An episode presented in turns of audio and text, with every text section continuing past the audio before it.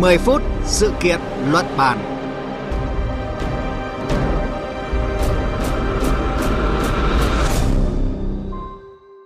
Quý vị và các bạn đang đến với chương trình 10 phút sự kiện luận bàn của Đài Tiếng nói Việt Nam. Thưa quý vị, nhằm từng bước hiện thực hóa các cam kết về chống biến đổi khí hậu, Mới đây, Thủ tướng Australia Scott Morrison đã công bố kế hoạch hành động đầy tham vọng nhằm hướng tới mục tiêu đưa mức phát thải dòng của nước này về không vào năm 2050. Tuy nhiên, hiện mô hình này lại đang vấp phải những quan điểm trái chiều trong dư luận Australia. Cụ thể chiến lược này như thế nào? Đây sẽ là nội dung chúng tôi đề cập trong 10 phút sự kiện luận bàn ngày hôm nay.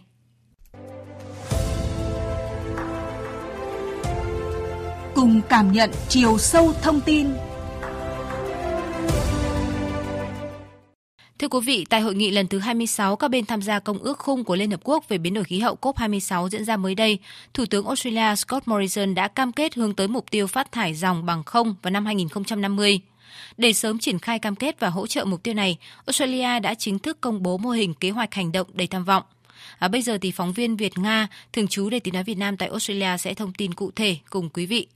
À, xin chào chị Việt Nga. Dạ vâng, xin kính chào quý vị thính giả của Đài tiếng nói Việt Nam.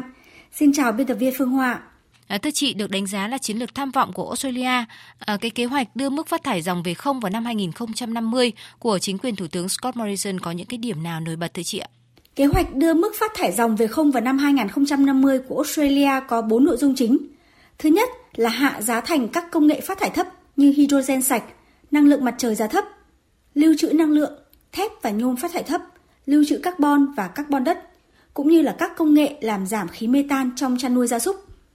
Thứ hai là triển khai trên diện rộng các kế hoạch nhằm giúp phát thải thấp như là áp dụng công nghệ phát thải thấp, xây dựng thị trường carbon tự nguyện, hỗ trợ kiến thức và thông tin cho người tiêu dùng, rồi là xây dựng các cơ sở hạ tầng quan trọng. Và thứ ba là nắm bắt các cơ hội đối với thị trường mới và truyền thống, như là mở rộng thị trường đối với các khoáng sản và kim loại, xây dựng nền công nghiệp hydrogen phục vụ xuất khẩu, rồi là xuất khẩu nhiên liệu phát thải thấp và thứ tư là thúc đẩy hợp tác ở quy mô toàn cầu như là xây dựng quan hệ đối tác quốc tế để tăng tốc đổi mới và đầu tư, tham gia vào các sáng kiến công nghệ đa phương và xây dựng cơ chế đền bù carbon minh bạch trong khu vực Ấn Độ Dương-Thái Bình Dương. Trong đó, đáng lưu ý là Australia sẽ không sử dụng thuế mà sử dụng công nghệ để đạt được mục tiêu này. Và cách này sẽ không ép buộc mà để người dân có thể lựa chọn các biện pháp phù hợp, đồng thời giảm áp lực đối với các lĩnh vực chịu nhiều ảnh hưởng như là khai thác mỏ và nông nghiệp. Và đây chính là cách thức riêng của Australia để theo đuổi mục tiêu đưa mức phát thải dòng về không vào năm 2050. À, vâng như chị vừa đề cập thì có thể thấy là quan điểm của chính quyền Australia là công nghệ đóng vai trò trọng tâm trong việc đưa mức phát thải dòng về không vào năm 2050. À, tuy nhiên chiến lược với môi trường này liệu là có ảnh hưởng hay là tác động đến các ngành công nghiệp khác hay là việc làm của người lao động như là nhiều người lo ngại hay không và dư luận về vấn đề này như thế nào thưa chị ạ? Vâng, một trong những vấn đề đáng lo ngại nhất của Australia khi cam kết đưa mức phát thải dòng về không vào năm 2050 đó chính là tác động mạnh mẽ của mục tiêu này đến các doanh nghiệp và người dân làm việc trong ngành khai thác mỏ và nông nghiệp. Hai lĩnh vực phải thay đổi nhiều để đạt được mục tiêu này.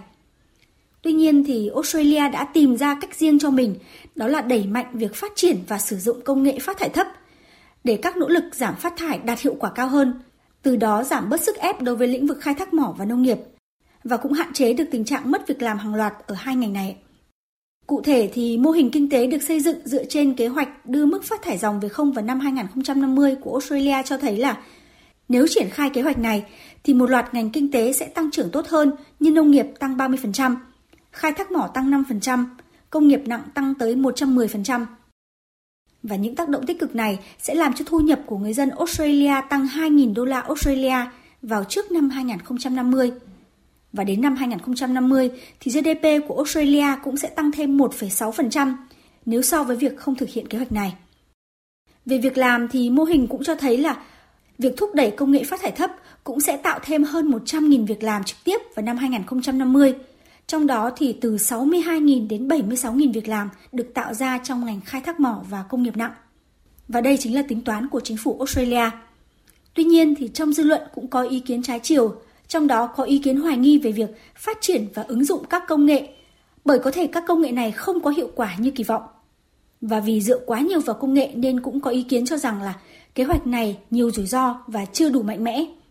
Bên cạnh đó, cũng có ý kiến nói rằng là kế hoạch này không đủ thuyết phục khi không đề cập việc giảm xuất khẩu nhiên liệu hóa thạch. À, vâng ạ, cảm ơn chị Việt Nga về những thông tin vừa rồi. Thưa quý vị, thưa các bạn, trong lúc chính quyền đưa ra những chiến lược vĩ mô, thì các doanh nghiệp nhỏ hay là nhà hàng tại Australia cũng đã và đang có những kế hoạch cách làm riêng để góp phần cắt giảm lượng khí thải chung.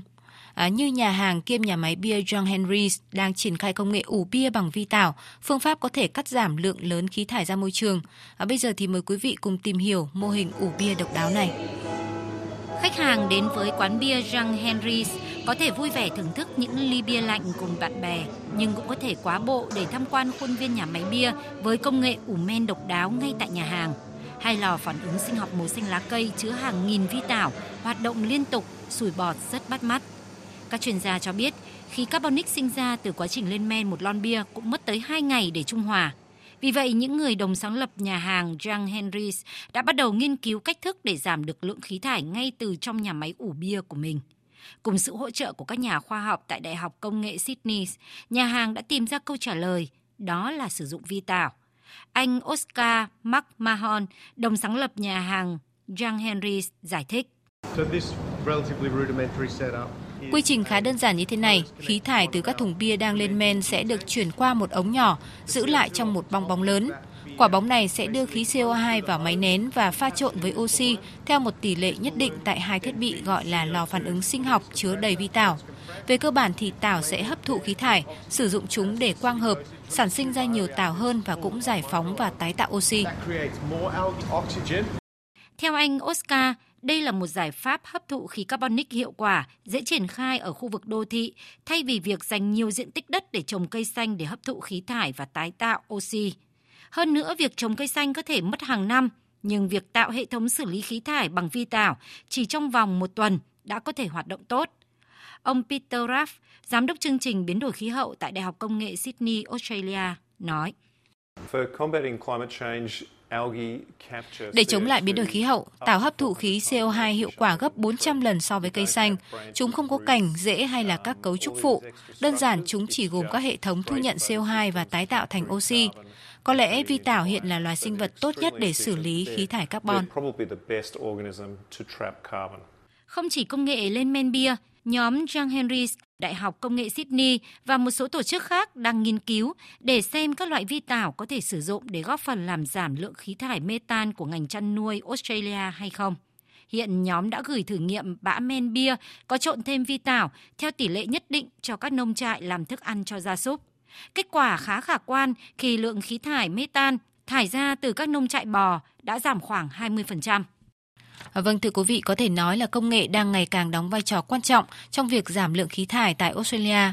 À, tuy nhiên, bên cạnh các ý kiến ủng hộ kế hoạch hành động của Thủ tướng Scott Morrison thì vẫn còn những quan điểm trái chiều. À, để làm rõ hơn thì mời quý vị cùng trở lại với phóng viên Việt Nga. À, thưa chị ạ, mục tiêu và chiến lược thì đã có rồi, nhưng mà hiện các nguồn tin cho thấy là vẫn còn những cái quan điểm trái chiều tại Australia về cái kế hoạch này. À, vậy chính quyền Thủ tướng Morrison đã dự tính cái lộ trình hiện thực hóa kế hoạch này cho phù hợp với thực tế như thế nào thưa chị ạ? Trong kế hoạch đưa mức phát thải dòng về không vào năm 2050 mà Australia vừa công bố, có nêu cụ thể từng mục tiêu cần đạt được trong 4 nội dung chính. Tuy nhiên lại không đặt ra mục tiêu cụ thể nào cho từng mốc thời gian từ nay cho đến năm 2050.